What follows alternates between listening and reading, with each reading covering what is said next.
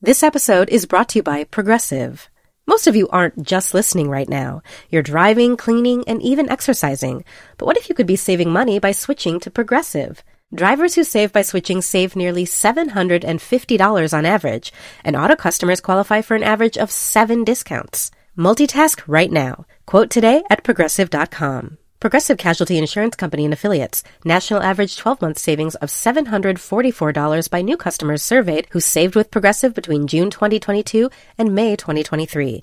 Potential savings will vary. Discounts not available in all states and situations. AI is making waves in every field it touches. President Biden is now on TikTok, and the election draws closer each day. With so much going on in the world, it is hard to keep up with it all, let me tell you. Hi, I'm Kai Ryssdal, the co host of Make Me Smart. It's a podcast from Marketplace.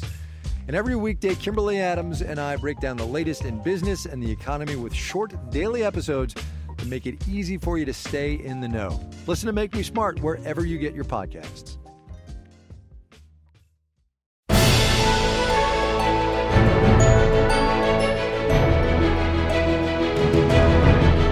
Hello and welcome to Little Gold Men, the podcast from Vanity Fair and Panoply that proves that award season is a year round event. I'm Katey Rich, the deputy editor of VanityFair.com, back here in the New York office and in studio with our film critic Richard Lawson, Hello, we're not letting you leave. Uh, our digital director Mike Hogan, Please stay. and on the line is our senior writer Joanna Robinson. Hello. And we're joined right now by a special guest, Yohana Desta, our staff writer.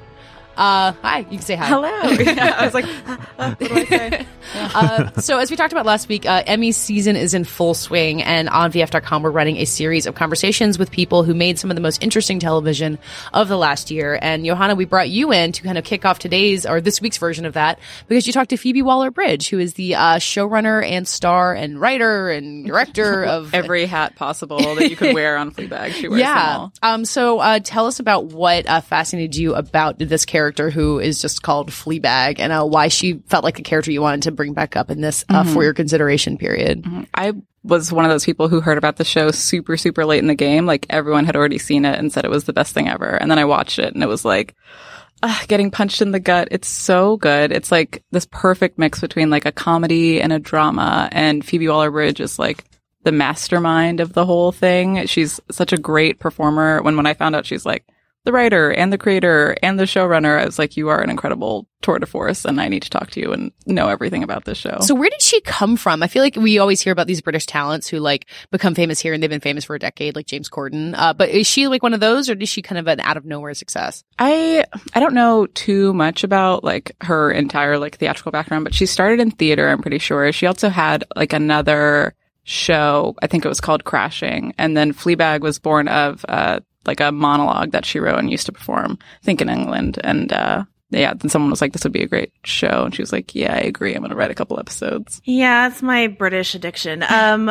she's her her show Crashing is on Netflix. So if you guys if you watched Fleabag and you're like, ah, it's not enough I need more. um, it's it's really good and it's it's not as good as Fleabag, but you can see sort of the seeds of Fleabag there and her being sort of unapologetically not the nicest person, uh, but still someone that you're rooting for. And um, yeah, I, I think she's she hasn't been like super. She wasn't super famous. It's not like a James Corden who was famous in England for a long time before he came over here. But yeah, as Yohana said, I think she did like a lot of the Edinburgh Fringe Festival and stuff like that before before hitting it big. And now she's in Star Wars and doing a million other things. So Yeah, she's there you go. she's kind of like um uh, Sharon Horgan or something, you know, who who created um, Yes. Catastrophe, uh, you know, who had another show that was popular, but this this second one that's also on Amazon, like Fleabag is, was the one that kind of got her more international notice. Um, yeah, and Fleabag is on Amazon, so you can watch Crashing on Netflix and then go to the competition, and you're having a full streaming day that way. Yeah. So, what did you learn in uh, talking to Phoebe Yohana? I learned a lot about like things that she cut, like the things that were in the original play that she didn't want to include that went like way too dark. Oh God, like it's so it's so like straight up like perverse stuff for people who haven't seen the think show. you can swear It's- on this podcast. Yeah, okay. It's like it's a very dirty show. It's very raunchy. It's about sex, and I guess in like a tasteful like way, but it's still like pretty straight up. So there were a lot of scenes that were cut that were just super super sexual, where Amazon was like, "You can do everything, but hey, maybe let's cut that." Thing out like this crazy imagination scene that she has about a doctor who's giving her a mammogram and it just goes a little bit further from there. and they're like, so no, even no thanks, uh, no thanks. even streaming companies have a have a limit. You, you can't do anything you want on Amazon. Yeah, yeah. But she's she's such a delight. She's really funny. She like loves talking about the character. And I learned a lot too about like things that she included that she didn't even realize people would pick up on, like like the fact that the character doesn't have a name. She didn't really think very deeply about that. The character is just Fleabag. And then after the show came out, she was like, "Oh yeah, it's like this kind of cool way to to make her even messier, to make her more mysterious to the viewer. Because like even though you're privy to like her breaking the fourth wall and talking to you, she still has this bit of mystery in this way. So the the whole idea of us writing these uh, Emmy season articles is kind of make the case for these people to get Emmy nominations. Do we feel like she has a chance in this very crowded Emmy field? Oh man, I well, I feel like most of the competition is over in like limited series and stuff. Is Fleabag going to be considered that, or is she? I think she it's a, a regular series. And Yeah. it's a Okay. comedy, even though it's very dark, right? Oh, yeah. Oh, yeah. It's a comedy. It's half hour. You know. Yeah, I mean, all, you- all the comedies are dark these days. Yeah, so. sure. What, so what do you think, fits right Joanna? in. I feel like she has a shot again where exactly what Richard said, where Sharon Horgan got in last year, which was in the writing category.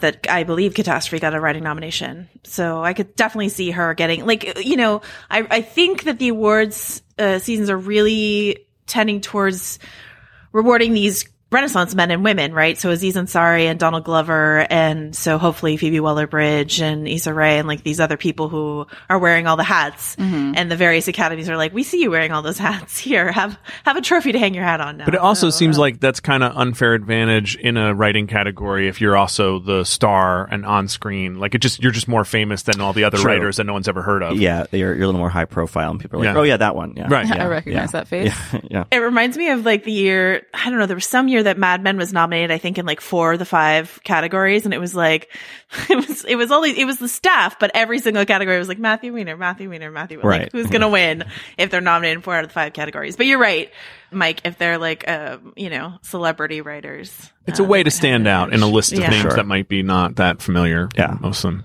Yeah, and it's nice to see a woman take the stage for one of those writing categories and not just the acting category. So that's an advantage Yeah. there too.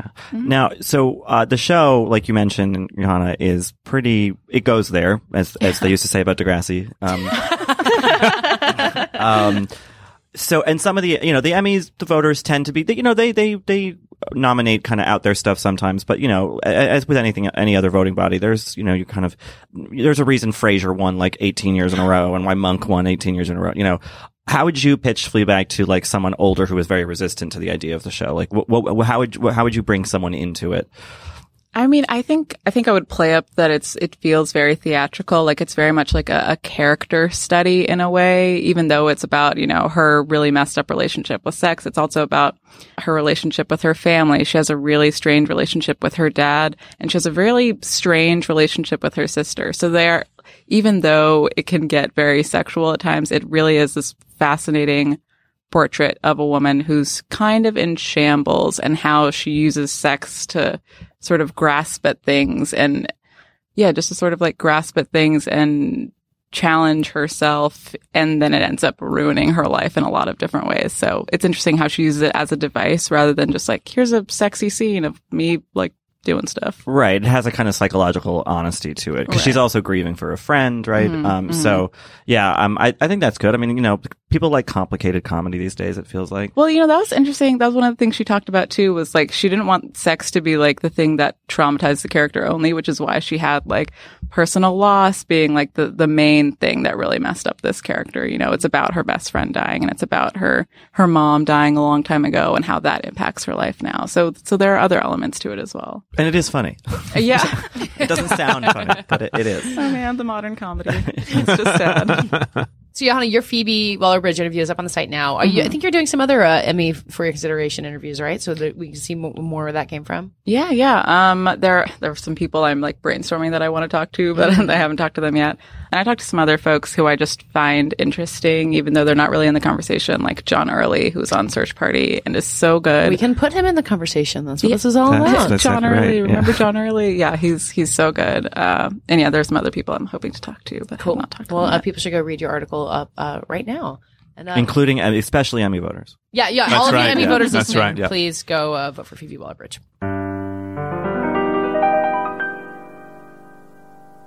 Okay, so in our continuing uh, Emmys FYC season, we also have an article from Joanna that I think has gone up this week about Carrie Coon, who is not just amazing on the leftovers, but is amazing on a whole different series. She's just like everywhere. I talked to Damon Lindelof and Noah Hawley, who are two critically beloved showrunners who both chose Carrie Coon to be their leading ladies this season, The Leftovers for its third and final season, and The Fargo for its sort of third installment.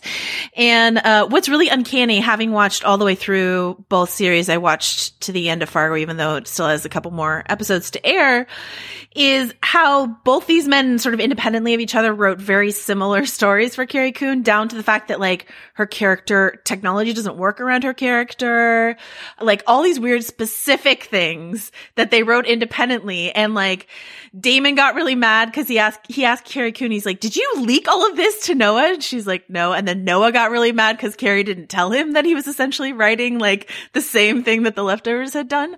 So, Damn, um, guys, work I- this out for yourselves. This isn't Carrie's fault. well, she was like, she was so funny because I talked to her about it. She was like, I was just keeping quiet and sort of just seeing what was going to happen. Um, but that's very her. She's very like, she was raised in the Midwest. She's very, you know, Carrie Coon has a background in theater. She's married to Pulitzer Prize winning playwright Tracy Letts. She's very intellectual. But, uh, you know, I, I sort of was curious what it was about Carrie as a person that had inspired these two, I consider television geniuses to write, um, basically the same story for her. And I think it's just, a brightness. You know, Mike and I disagreed about the leftover season one. Mike was a huge champion of it and I really didn't like it.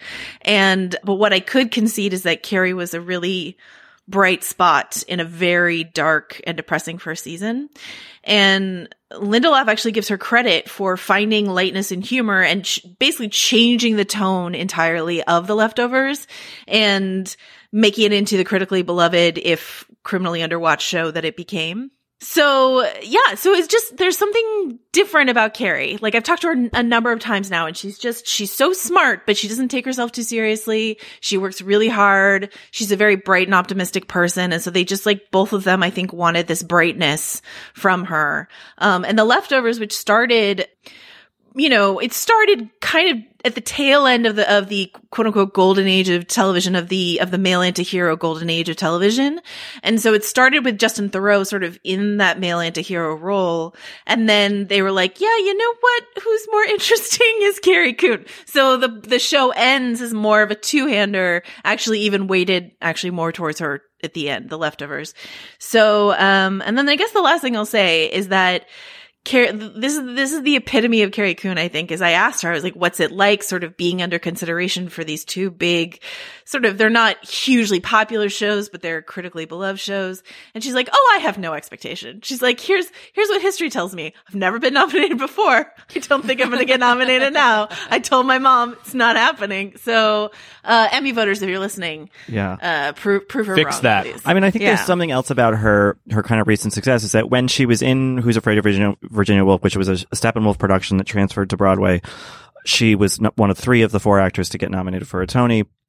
She had not really worked in television or film at all before, and this was only a few years ago. And so it's not like we haven't we haven't seen a ton of Carrie Coon, you know, uh, in her twenties, and you know, it, she's kind of brand new, and so and, and but is so capable. So it's really exciting to see this to kind of like figure this person out, like in these kind of high profile sort of in this high profile setting because people want to work with her. So it's just she's just exciting because it's like where the hell did she come from? Yeah. um, she came from Chicago. yeah. Most good things. Um, but we feel like if she gets nominated, it's probably for the leftovers. Yeah, she was such. I mean, the Fargo has really. I actually struggled with Fargo for a while this season, even though it's been historically one of my favorite shows, and it really only clicked into place what they were trying to do about three quarters of the way through. Like with the leftovers, I think I think we all got kind of distracted by the Ewan McGregor of it all, and that wasn't really the point. It's the Carrie Coon and Mary Elizabeth Winstead of it all, and that's sort of what they're figuring out in the back quarter, I think. So, um, and the D- David Thewlis, who's having a moment of it all. Oh man, I just saw Wonder Woman. He really is having a moment. so I don't think Fargo is going to be much of a presence at all. Like maybe a maybe a nomination for Ewan because of his star quality, but like I think Fargo is going just to made be. such a face. well, isn't Ewan the reason that Fargo season three isn't good? I mean, the Yeah, first yeah, two were but it's- better because he wasn't in them. Sorry. has that has that stopped like you know nominating know. bodies before? I don't. I don't and I know like what- Ewan McGregor a lot, but I like he Ewan was McGregor a so lot, too. miscast in that role, and I just Yeah. couldn't watch the Yeah, season. he gets he gets better toward the end, but I don't know if I. I mean, would Emmy voters aren't going to watch until the very end. They're going to Yeah. watch the one episode or whatever that's submitted, and you know. Yeah. But So yeah, wait, I so think it- you're right, Joanne. I think leftovers, which you know, just because it had all this critical fanfare, Lindelof is a celebrity in his own right. Yeah. that people are, are going to pay more attention to that. And you know, if they submit the right episode, which would I think would be the finale for, for Carrie Coon, where she has this seven eight minute long monologue at the very end. There, there you go. That I mean, I would hope that would be it. Yeah. that finale also is is part of the larger TV narrative of this great like TV finale redemption for Damon Lindelof because it's pretty much unanimously seen as a very successful sticking of the landing for the leftovers after when I, I I interviewed Carrie Coon the day after the leftovers finale aired and she was her first thing she said is like isn't this great news for Damon I'm so happy for him he can let it go he can let all the lost stuff go now and I was So, oh, like oh, that's his lost vindication. Okay. Yeah. Well, the funny Yeah. thing about the way it ended is that it did the same. and, I mean, spoiler alert, but it did the same thing it Lost did. That, which is forget all the mystery and the supernatural, blah blah blah. It this was always about the hum the humanity and the heart of it all. And at, Right. when when that when that's what Lost did, it I, infuriated me. I was Yeah. like, "Are you kidding me? I've devoted six years to this thing, Right. twenty two episodes a season." But with leftovers, it totally works. It's the same exact kind of cop Yeah. out in a way, but it, it totally I, which I is buy it. which is interesting because it, that's really the difference of how you did the whole rest of the show. Like that la- that ending Right. is only going to work when the, you weren't hanging into the show waiting for solutions to ridiculous and mysteries. and when you say you know up front and i think they said in the first lindelof said in the first season we are never going to tell you what happened where these people like what Right. you know what it was what caused it and they So weren't constantly picking that stat. they weren't teasing things to jeff jensen at entertainment weekly every week You know? You know? right you know Doc when the excuse me when the when the theme song for your second season is "Let the Mystery Be," like you Yeah. know that you're like laying track for this, and and what they did really successfully in the finale. Once again, no like explicit spoilers, but uh, whereas the leftovers made a lot of that supernatural stuff kind of visually part of the finale. This left some questions of, of perhaps supernatural or otherworldly, whatever, in the imagination of the viewer Yeah. and kept everything very grounded in reality. And I think they, they just made a tiny, a million tiny decisions that resulted in just a much better wrap up with your totally right, Richard, a very similar philosophy behind it. So yeah. yeah. and she's and Coon is very much at the center of that and she like holds that final episode beautifully and It's just so good. Yeah, I- and and uh, uh, like I know we've talked a lot about the technical awards that are open because uh, Game of Thrones is not in the running this year. The wig work and makeup work on the really finale of The good. Leftovers is so good. It's amazing. So I that's what would have my vote for Yeah. for makeup and wig. subtlety is key and then, then that's what they did and she really does look maybe you know however many years older I'm Alex Schwartz. I'm Naomi Fry. I'm Vincent Cunningham, and this is Critics at Large, a New Yorker podcast for the culturally curious. Each week, we're going to talk about a big idea that's showing up across the cultural landscape, and we'll trace it through all the mediums we love books, movies, television, music, art, And I always want to talk about celebrity gossip too. of course. What are you guys excited to cover in the next few months? There's a new uh, translation of the Iliad that's coming out, Emily Wilson. Really Oh. excited to see whether I can read the Iliad again, whether I'm that literate. I'm, I mean, the jury is out. I can't wait to hear Adam Driver go again in an Italian accent in Michael Mann's Ferrari. He can't stop. I mean, and, and bless him. I can't wait. Molto bene. Molto bene. We hope you'll join us for new episodes each Thursday. Follow Critics at Large today, wherever you get podcasts. You really don't want to miss this. Don't. Don't miss this. Don't miss it. See you soon.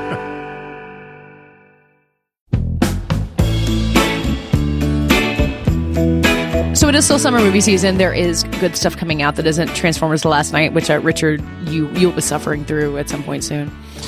Uh, if yeah, I think you I guys hear are it's gonna- three hours long. Uh, well, uh, Michael Bay corrected that. It's not Okay. apparently, but it's still over two hours. It's, so. it's just somehow somehow still too long. Uh, but anyway, coming out next week is The Big Sick, which uh, you may remember when Richard was at Sundance, who was uh, talking about it as one of the big hits out of there. Mm-hmm. Uh, and Richard, you talked to Michael Showalter, who is the director of the movie, a little while ago. We're going to share that interview, but I just wanted to hear a little bit about The Big Sick. I mean, it's coming out next week. It's a summer movie. It's a you know it's a rom com which has a happy ending that everyone knows about because it's about a woman in a coma based on the woman who co-wrote the screenplay. Um, right, right. but uh, it seems to have a lot of prestige around it. It's got buzz in a way that a lot of summer movies don't. Yeah, um, it was a movie that I skipped at Sundance because I was hungry, and of course, it was the movie that everyone loved. Luckily, Jordan Hoffman, our, our stringer, was able to see it and review it that day, but I ca- I caught it later. Uh, and yeah, it's you know it's produced by Judd Apatow, and it has his stamp all over it. It's long. it's a lot about comedy and comedians, and kind of a lot of improvised seeming banter. Bo Burnham is in there, uh, Aidy Bryant from SNL, but it also has this emotional component. It's very much about family. It's very sort of like in some ways, you know, centered on sort of the f- relationships and family being the sort of core of a person's life, you know, which is a very sort of Apatowian ideal. That that said, it has this other perspective because Kumail Nan- Nanjiani wrote co-wrote it and is the star. And you know, aren't you sick of all of these r- splashy romantic comedies with a Pakistani American Oh as, as a lead? It's, it's just like another one about a Muslim family. I you know, know. it's just so All many. these pop culture depictions of Muslims as positive role Yeah, models. Yeah, yeah. So, so that's a really exciting element to it. But you know, in no way does the movie sort of rely on that to just sort of escape by it. it it's a it's a nicely textured, thoughtful movie with beautiful. I mean, Nanjiani's great in it. Uh, Zoe Kazan is really good as the the girlfriend in a coma. But most excitingly, beyond Kumail being in the movie, is that uh, playing Zoe Kazan's character's parents are Ray Romano and Holly Hunter, which is kind of crazy out of the box casting, especially for Ray Romano. But they're both great, and they're just it's it's they're Nanjiani has most of his scenes with them, not with Zoe Kazan, and Yeah. and their dynamic is really interesting, and it's just like a funny one we haven't really seen, or I haven't seen in, for a while on on screen where. A guy's relationship with his girlfriend's parents be- sort of takes center stage, you know. Mm-hmm. So it's fun. It's a crowd pleaser for sure, and I think it it's coming out in a kind of dire time for movies like this season, you know. Mm-hmm. So I think it's great counter programming. I mean, so I saw some of the usual suspects who who we know and love uh, squabbling with each other on Twitter about whether or not considering Ray Romano and Holly Hunter as like Oscar long shots was Mm. ridiculous. It, Mhm. it seems worth trying. If they're as good as everyone says they are, like someone should put like a couple bucks behind an FYC campaign for them. Yeah, for sure. I mean, you know, it came out a little bit later in the year, but like, but was similarly at Sundance and simil- similarly toned in a way. Um, other people, the the Chris Mhm. Kelly movie, um, Molly Shannon kind of rode that supporting buzz to an Indie, Indie Spirit Award. Exactly. You know, she didn't get an Oscar nomination, as some thought. Uh, maybe when we saw it back in Sundance, but yeah, no, I think absolutely. Like, I think that that movie will have. It definitely has its ardent fans already. So I th- I think that um, what just remains to be seen is whether it connects with mainstream audiences and is a box office hit, or if it goes the way of Me and Earl and the Dying Girl or something, which I don't think it will. I think this one's a little more accessible. Yeah, I mean, I actually my perspective on this now. You know, I live in a town that has one indie theater that has very good movies that come through, but it's like you know one or two at a time. And the movies Yeah. lately, it's been like like Norman, the movie with Richard Gere, and a lot of kind of like very adult movies. Mhm. And I feel like something comes through like The Big Sick, and I think it's opening in some limited release. It may go wide at some point, but it's an indie. And so when you get something like that that comes in there, you're like, oh, this is charming and has young people, and like it seems like something that can, that can really draw people in in that way, especially in the summer. Oh, for sure. I mean, it, it has shades of Mike Birbiglia's movie "Don't Think Twice," Mhm. which you know was this kind of sleeper hit. It ran for ages Yeah. in um in indie theaters in New York, and uh, at least you know that had the sort of added effect that Ira Glass was shilling it every week on This American Life, uh, who was a producer in the movie. But yeah, I don't know. It's it's. I think I think people will be. It'll be welcome relief for those who are sick of you know things blowing up and whatnot. Yeah. Yeah, counter programming. And um if you've heard any single interview with Kumail and Emily, like they're just so charming and they are very aware that they are the counter programming of the summer. And that's sort of what they've been trying to sell themselves as in interviews. And I really do, I agree. I really do see this. It's not going to be train wreck. You know, it's not going to be that Judd Apatow comedy of the summer, but it, I really do think that it has like legs and potential. So, I'm well, and. Joanna, you're a fan of Kumail from way back, so I'm it's kind of like seeing a yeah. seeing a local boy made good. That's what it feels like. And Emily too. Like I've heard them on podcasts for, you know, because this is a story that they used to occasionally tell about like her going into a coma and, you know, and so I, I heard that story like, I don't know, like seven years ago now, I think something like that or five years ago. And, uh, so to see it made into this movie that's not only, you know, has all these other great names in it, but everyone really likes it. Like that's just, yeah, it does, it, it feels like a friend, even though he's definitely not my friend. So, just, you He's know, friend to us all. sure. Um, so Richard, you talked to Michael Showalter, who's the director, who Yeah. has his own fascinating background in comedy. He does, He's, you know, yeah. he was a vet, he's a veteran of the state. He was one of the guys involved in Wet Hot American Summer. He has directed some movies before, but I don't think any movie, I don't think anything he's directed has had quite the buzz or impact around it that this has. It's kind of a, an interesting step up for him. It is, yeah. And we talked. Well, he was out for for a walk, and he, you know, he just had kind of a lot to say about kind of this second phase of his career. I guess you could look at it in a way, or third phase or something, because you know, this is a more mainstream movie. You're right. Um, he did uh, last year or two years ago. Hello, my name is Doris with Sally Field, which was which was good. It was great, but like had a kind of darkness to it that Big Sick doesn't quite. But yeah, I asked him about that, and he really talked about how he loves romantic comedies, always has, and though he's parodied them, parodied them in the past with something like They Came Together, this, you know, he was like, I just kind of applied that same love just more sincerely. So I think, and I think it pays off. And, you know, we also talked about his show Search Party, which is decidedly darker. He created it with two younger writers who he taught at NYU, actually. Um, and sort of sort of mentoring them through the process, and so yeah, so he's kind of doing a lot of interesting things um, behind the camera right now, which is uh, which is bearing fruit. So that's kind of what, mostly what we spoke about. Yeah. So let's listen to your interview with Michael Showalter.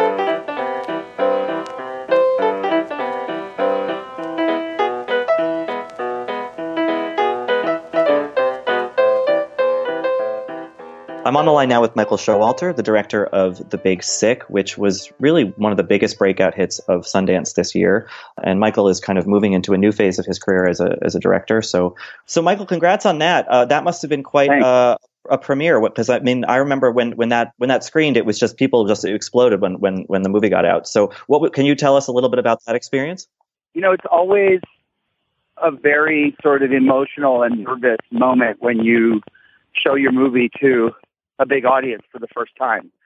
And it's kind of an, an out of body experience too because you're seeing it differently than when you're with your collaborators in an editing room. You're seeing different places where the audience laughs or doesn't laugh, or you're maybe scanning their faces and stuff. And quite honestly, I wasn't sure how it was playing when, when, when it was screening. I couldn't tell. And I've since realized that part of that might be, and this is not a joke, because I was feeling the altitude. The the altitude was having a real effect on me, and so I think I might have been like a little bit out of it during the screening. Uh, yeah, I mean that happens there for sure. I, have I've fallen prey to it myself. Yes, on the one hand, your your movie is screening on at Sundance, and on the other hand, you have very poor circulation in your feet. Right. but yeah, I mean, after the screening, I mean, you know, when reviews started coming in and tweets and all that, it, it, it seemed clear that this was going to be one of the big hits of the festival this year, which, you know, it, it, it's proven to be. Was there anything about this reaction that surprised you? Did people, I guess, kind of interact with the movie in a way that was unexpected or or was it kind of um, you were like okay right you know they, they got what i was trying to do exactly i mean there's there's you know have you seen the film i have yeah mm-hmm the sort of needle that we were always trying to thread with the movie was how to keep the first act of the movie is kind of a romantic, a straightforward romantic comedy love story. And then half an hour into the movie, as I think, I don't think I'm spoiling anything by saying this, but Emily, Zoe Kazan's character, goes into a coma. Um, and for the next hour of the movie, she's in the hospital in a coma, which is challenging both in terms of ways in which it sort of subverts our expectations of how a story like that is supposed to go. And then also just that it's hard to it's hard to make a comedy when something as serious as that is going on.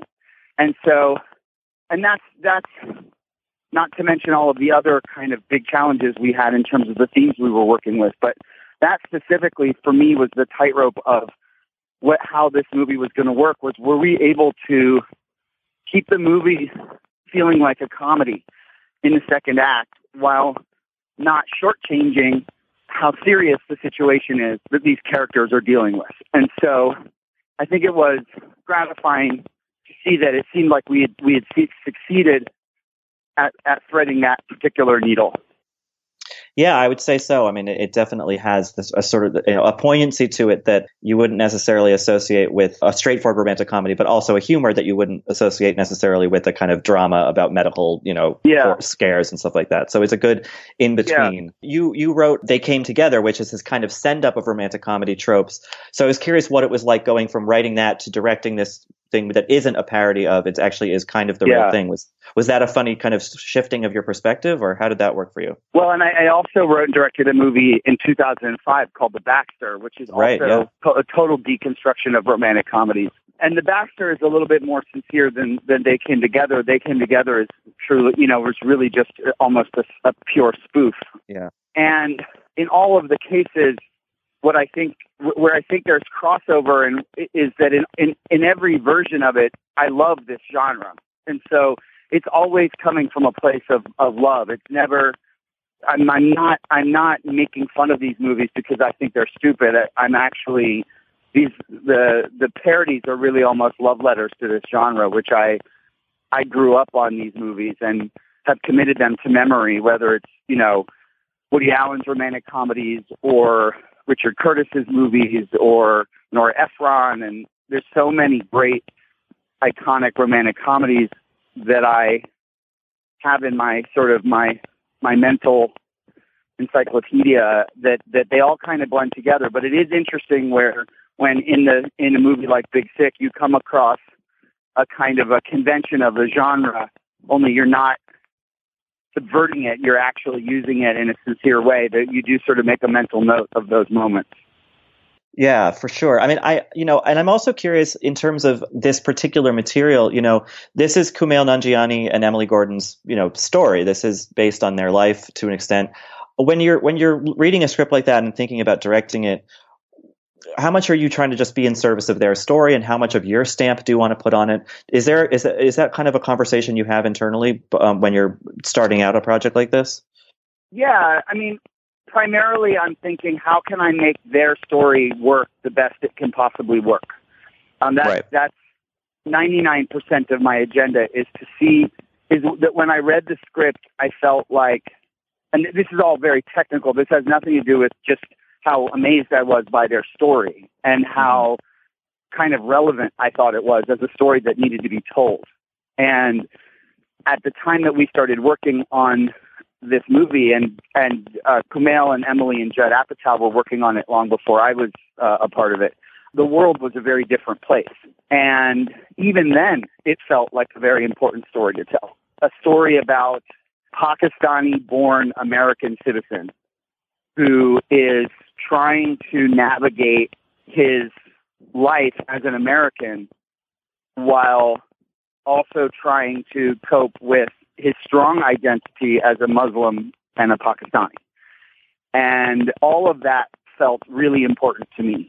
And then again, that's sort of when I say, and then add into it, there's this, this true, incredible true story of, of how they met.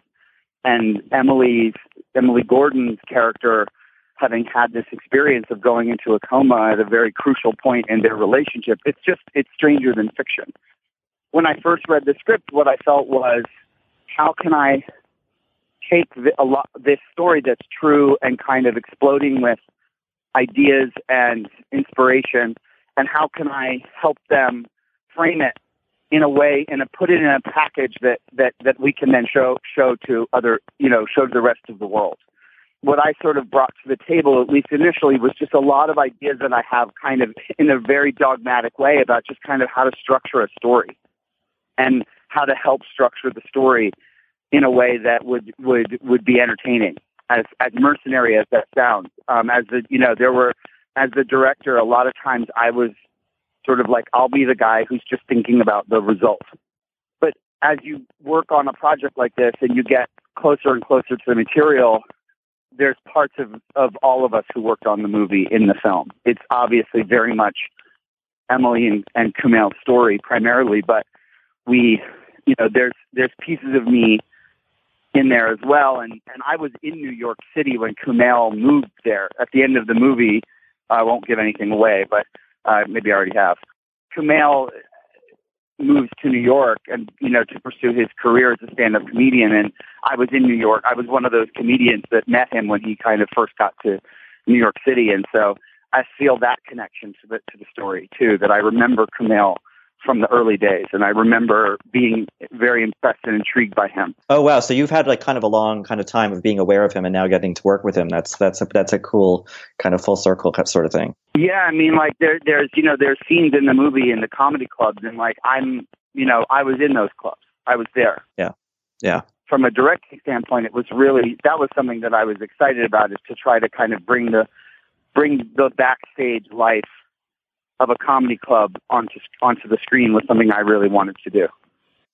Yeah, and I think you get that. And you know, I think Bo Burnham and Aidy Bryant are great. You know, the, the, whole film is cast really well. The whole cast is great. But I'm especially curious about Holly Hunter and Ray Romano, just because both of them, in some extent, are playing to some extent are playing a little bit against type, where you wouldn't expect to see them in a movie like this. How did they come to be in the film? Was that sort of your stroke of genius, or what was the story there?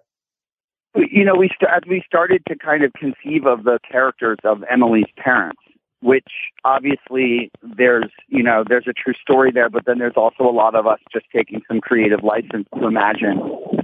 As Zoe Kazan, we knew Zoe Kazan was going to play that character and wanting to somewhat cast around her, and then also just I think early on we all just started talking about Holly Hunter and Ray as these two actors that we love that we are that are that are so special and we kind of started talking about them in these roles, and then the, the character sort of started to take shape around that. But they were who we always wanted. It wasn't my stroke of genius. It was a, it was you know I think uh, Judd Apatow had been talking about Holly Hunter from from the very beginning of of when I joined the project, and we all know and love her from her early comedies as well as the you know everything she's done since. But you know broadcast news and and Raising Arizona and this sort of comedic powerhouse that she is. And then Ray Romano is just, we all feel this kind of like, you know, comic genius that we knew would could br- could bring the kind of like depth as an actor that the role needed, but also could could bring a certain kind of levity and humor what, as we discussed, was like a very kind of like tra- scary situation in the lives of these characters. And they were both. I mean, it was thrilling to work with them, and, and they're both like you know phenomenal people.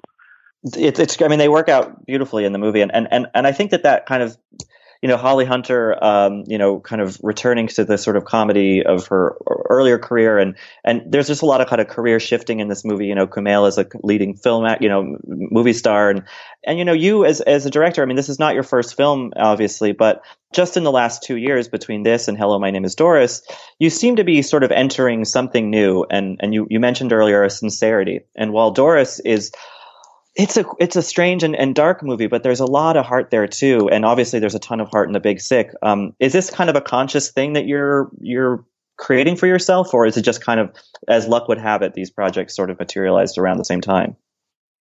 Well, I suppose it's a little bit of both. I mean, it's it's how I've always it's sort of who I think I really truly am uh, as a solo on my own. This is this is my me. You know, obviously I have done a lot of collaboration with with David Wain and Michael Black, and that's the Wet Hot American Summer and Stella, and they came together, which is the more sort of meta, sort of absurdist comedic thing, which is very much me as well. But I think to the extent that it was just that it just sort of happened is, is that I was not really feeling like I was given being given the opportunity to show this part of me. I, I wanted to, and I wanted to kind of show this part of me and and and maybe didn't have the opportunity or didn't have the right material to to do it. At, Hello, my name is Doris was the script that I wrote with Laura Terruso, and even the early drafts of that movie, I was sort of leaning. We were leaning more on the sort of comedic, my comedic, the absurd, silly part, and was encouraged by my producer Daniela Taplin to kind of go deeper into the more psychological aspects of the character, which felt like something I wanted to do, but I suppose was afraid on some level that I might fail. Like I would go, you know, go into those areas and not know what to do, or and um, it turned out, you know, with Doris and then having Sally Field take that role and kind of the minute Sally Field said, yes, I'll do this part, everything sort of like the whole par- prism shifted in my brain around, okay, I have this, this actress and this actress wants to give an incredible performance. And now my job is to just help her do that in whatever way I possibly can. And it kind of was a game changer for me. I have to say, working with her and seeing the way she worked and also she was very much encouraging me to to take risks and, and, and sort of, you know, giving me pep talks like you can do this kind of thing. And I do think that it's like the, the this is as a director and as a writer, this is sort of my where I feel most authentic is in a kind of and it's and it's the kind of movies that I love the most is is movies that kind of hit you everywhere. You laugh and you cry and you get to see the full range of of human emotion in in one sort of two hour experience. Well, I'm also a very big fan of theater and plays and musicals and so my whole life I've always always gone to see as many plays as I can and there's a kind of a format that you'll see if you go to see a lot of Broadway serious plays, which is that the first two thirds tend to be very funny. So even in a dramatic play, Tony Kushner or whomever, David Rabe, whatever the, the classic American, you know, dramas. I was in a play called randomly. I was in the original uh, off-Broadway cast of How I Learned to Drive, which ended up winning all these awards. Oh, not were you, not you the because of teenage anything- Greek chorus? Not because of anything I did. Yes, I was the. If you Google it, I'm in the original Broadway cast with Mary Louise Parker and David Morse. Quite a play. And it's like the only acting job I've ever really had for all intents and purposes. But, you know, that couldn't be a more serious play, you know, in terms of the subject matter. But even a show like that is, is quite funny for the first two thirds. And then it really starts to kind of like go for the knockout punches in the last third of the play. And that's kind of a convention of these, of, of theater. And so I've taken, a, I sort of have taken some of that approach took a little bit of that approach with Doris and and a little bit with They Came Together too. I'm sorry, with The Big Sick as well. That you sort of get them laughing for the first two thirds, and then you sort of you know you go for your your knockout punches in the final third, and that feels very satisfying to me, both as a filmmaker, but then also just as an audience member. That's what those are the movies that I remember and that really stay with me.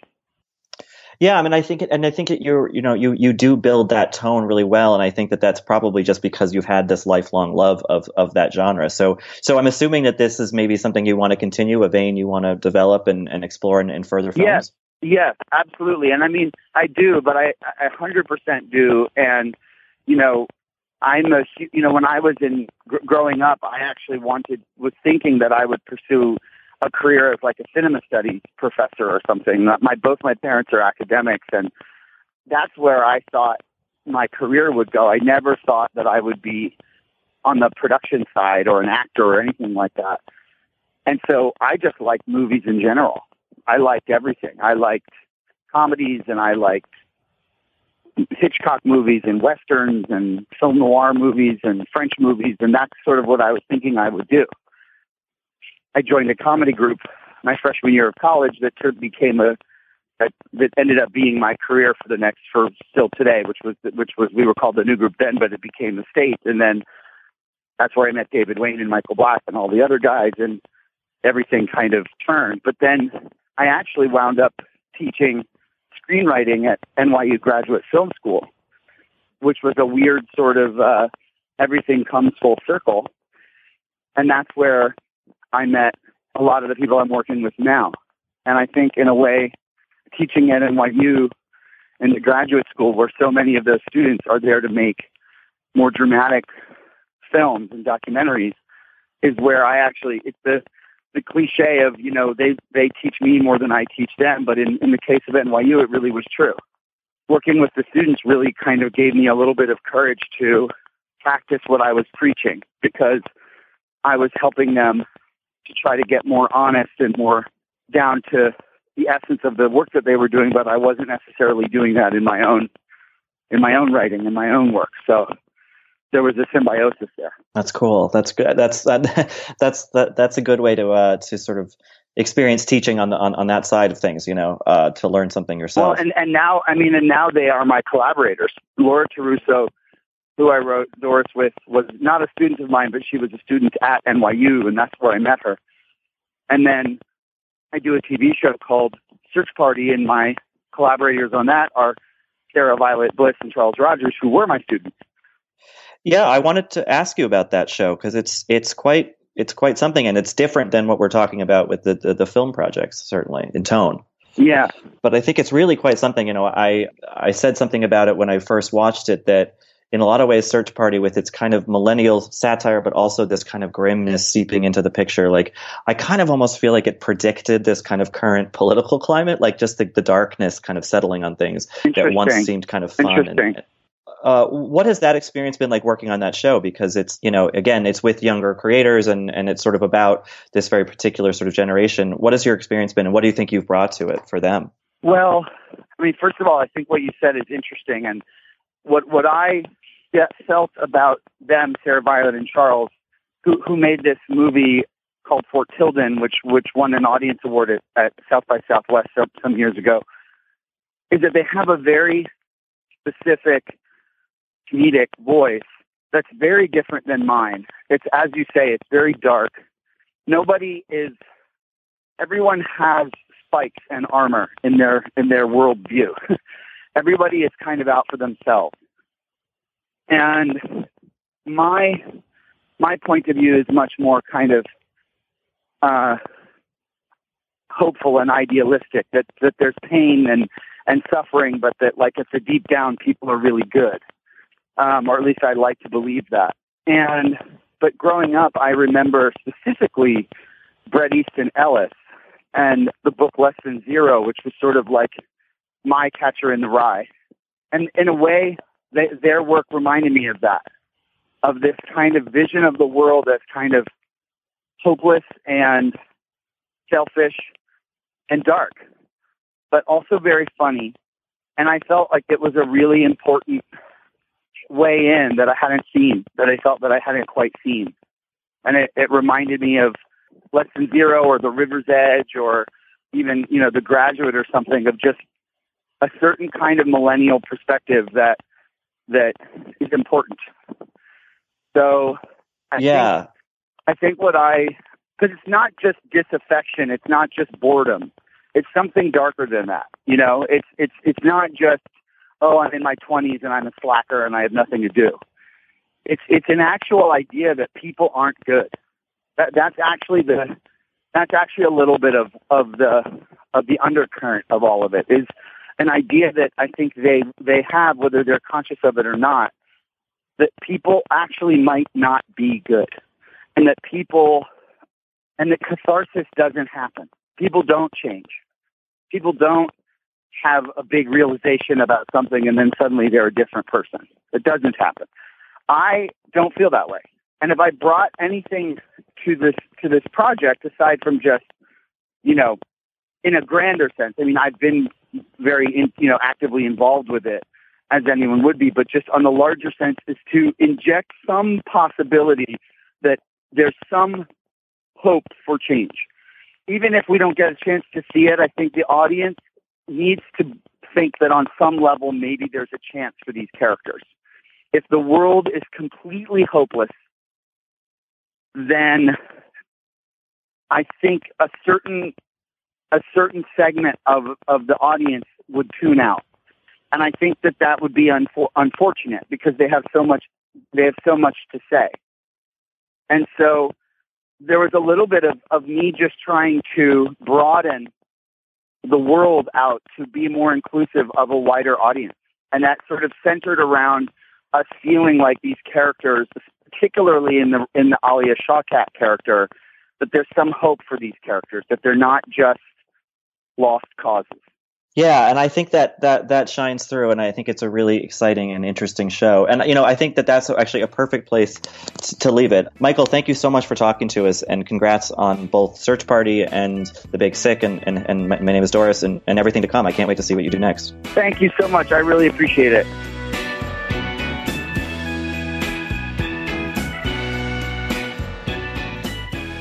That does it for this week's Little Gold Men. Thank you for listening. As always, you can rate and review us on Apple Podcast. We appreciate your feedback and we love hearing from you and on Twitter and on vanityfair.com and all of the ways you can get in touch with us. And uh, please go to vf.com and read our Emmys for Your Consideration series. We've got some really cool interviews and just a, a great opportunity to talk about the TV that we have loved that we might not have talked about in a few months, but now is a great time to bring it all back up. Uh, so you can find us all on Twitter at Little Gold Men and on our own. I'm at Katey Rich. Richard. I'm at Rylaws. Mike is Mike underscore Hogan. Yohana Desta is at Yohana Desta. Yohana with a Y. And how about you, Joanna? I'm at Joe wrote this. Hey, This episode was edited and produced by Jordan Bell, and thanks to Andy Bowers at Panoply. And the award for best sales pitch for readingvf.com goes to Katey Rich. Oh, this is charming and has young people.